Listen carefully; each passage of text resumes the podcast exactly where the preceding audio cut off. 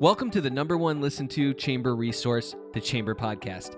In today's episode, we talk with Lance Allison, President and CEO with the Panama City Beach Chamber of Commerce, and we've got 920 members. And Lance shares his thoughts on a number of topics from non dues revenue to membership retention. You don't want to miss it. It's full of things you can take and use right now in your chamber. As always, I'm your host, Brian Rossman, and episode 8 of the Chamber Podcast starts right now. Here's where the magic begins to make change happen. The human voice. It's the most powerful sound in the world. Getting curious about something and diving in. One of the things that I enjoy more than anything else is learning new things. Welcome to the Chamber Podcast.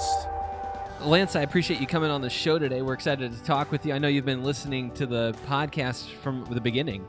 They sound really fantastic. Thanks. And the content has been uh, fabulous. I appreciate that. Well, I'm excited to pick your brain a bit, so let's jump right in. Okay. So let's start with non-dues revenue. Why why do you think it's important and what frustrates you about it? Some of the frustrations that I have with non-dues revenue is maybe um, been doing things a little too long. You know, the killing the sacred cow. We all know that phrase.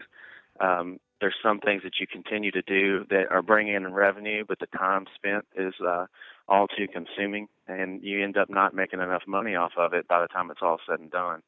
You know, I think the key to having successful non-dues revenue is knowing what your members are wanting, uh, what the public and the community at large um, would like to see done, because a lot of times, you know, we involve the community in that. And so I think the key is, is just having quality products, having innovation, innovative products, and then also having innovative events and fresh events and new twists and spins on things. What seems to be working best for you when it comes to non-dues revenue? What are the projects that are really uh, adding to your bottom line?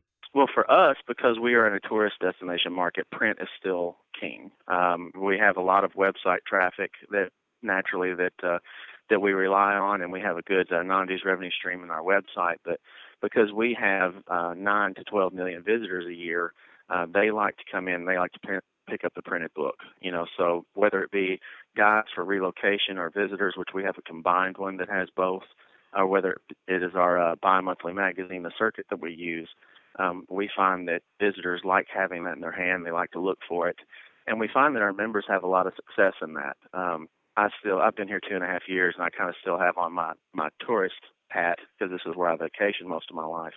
And I know that when I came in here, I always like to open up something, and then if I see an attractive ad, you know, I generally gravitate towards that business because it's telling me that you know they've spent some time and effort in marketing their business and that they're strong in what they're offering. So I still think the printed um, publications are still uh, very important.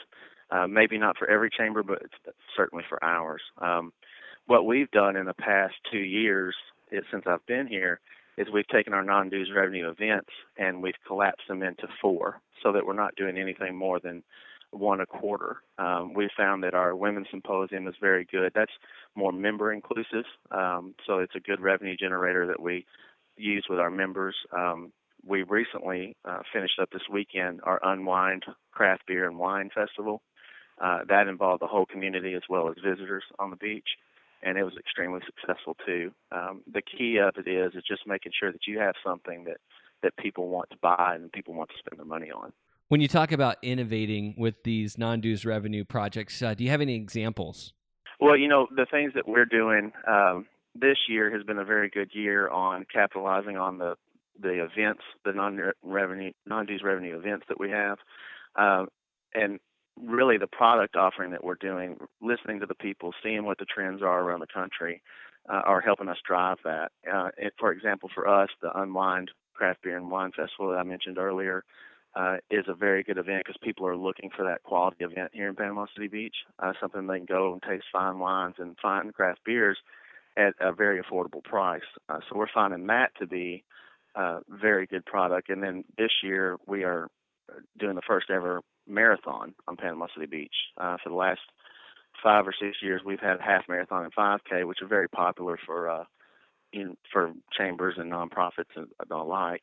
Uh, but we've added a marathon onto it. So what we try to do is take the quality pr- product that we have and then tweak it and improve it each year so that we don't get stale. I think that's that's the biggest problem that happens with anything anybody does in the chamber world is you just you get used to it and and over the time you don't realize that you haven't grown or innovated that product. And and I think that's where we uh, excel in is that we're we're constantly changing and evolving. Um, the Circuit magazine, that's our bi-monthly publication, technically it's our membership newsletter. Uh, it's a 65 to 80 page full color magazine bound. Um, looks like a magazine you get at the bookstore. Uh, what we're doing with it is, is we're constantly changing content. We're constantly changing the look, uh, making it fresh, keeping our eye out on what the trends are uh, through the through the magazine industry, so that we can kind of make sure that we're offering the best product that we can. In our pre-interview that we had before we started the podcast recording, I thought it was really interesting your take on lead generation in chambers. You mind sharing a few of your thoughts there? Yeah, you know, lead generation and new members are extremely important. Uh, I, I worry sometimes that chambers of commerce across the country focus too heavily on that, and they're not uh, worrying enough about retention.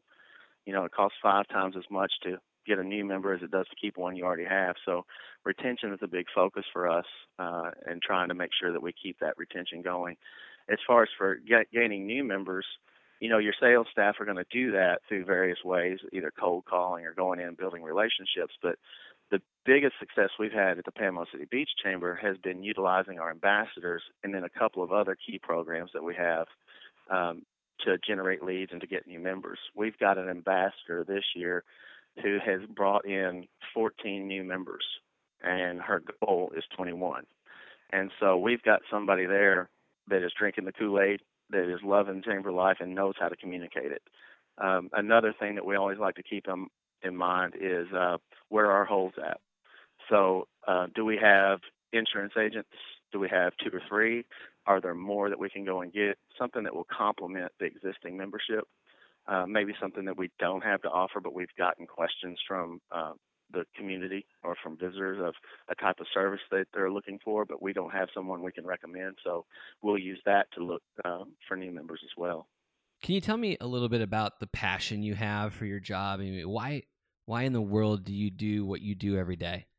You know, I, I took this job originally because I was I was burnt out from being a small business person, and and during the line of work that I was in, which happened to be photography, was was a, a feast or famine type of business. So you know, and it was a you eat what you kill type of business. So there was no consistency. Um, so when I, I finished up uh, a master's degree and in Murray at the time, it, it, and still is today, if you have a good job in Murray, you keep it. So there's not a lot of things open. So the uh, chamber job happened to open right around the time I was wanting to make a switch in careers, and uh, so I, I applied for it. I conned them into letting me do it.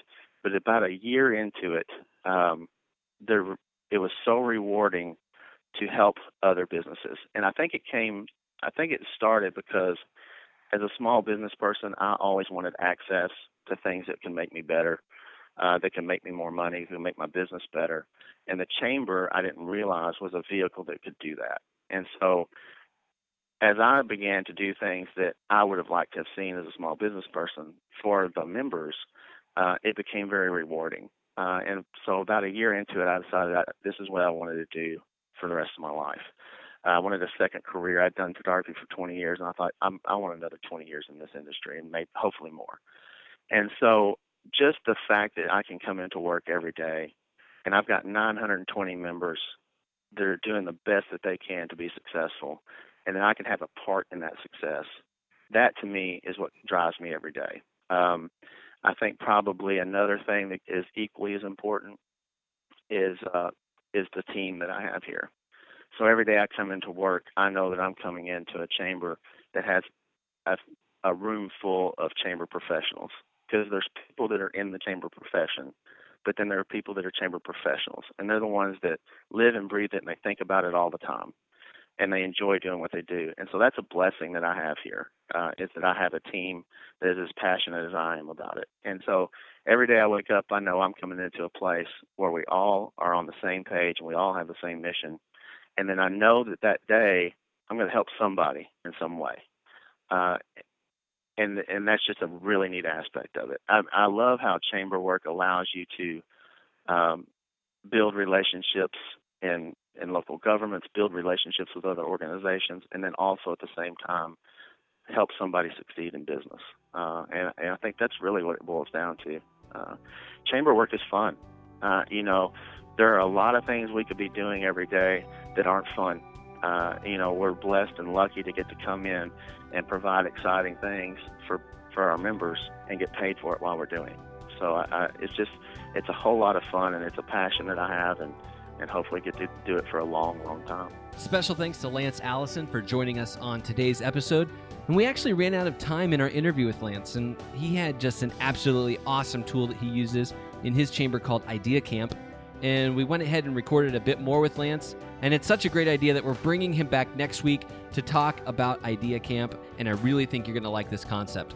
So thanks for tuning in this week, and we'll see you right back here next week with part two of our interview with Lance here on the Chamber Podcast.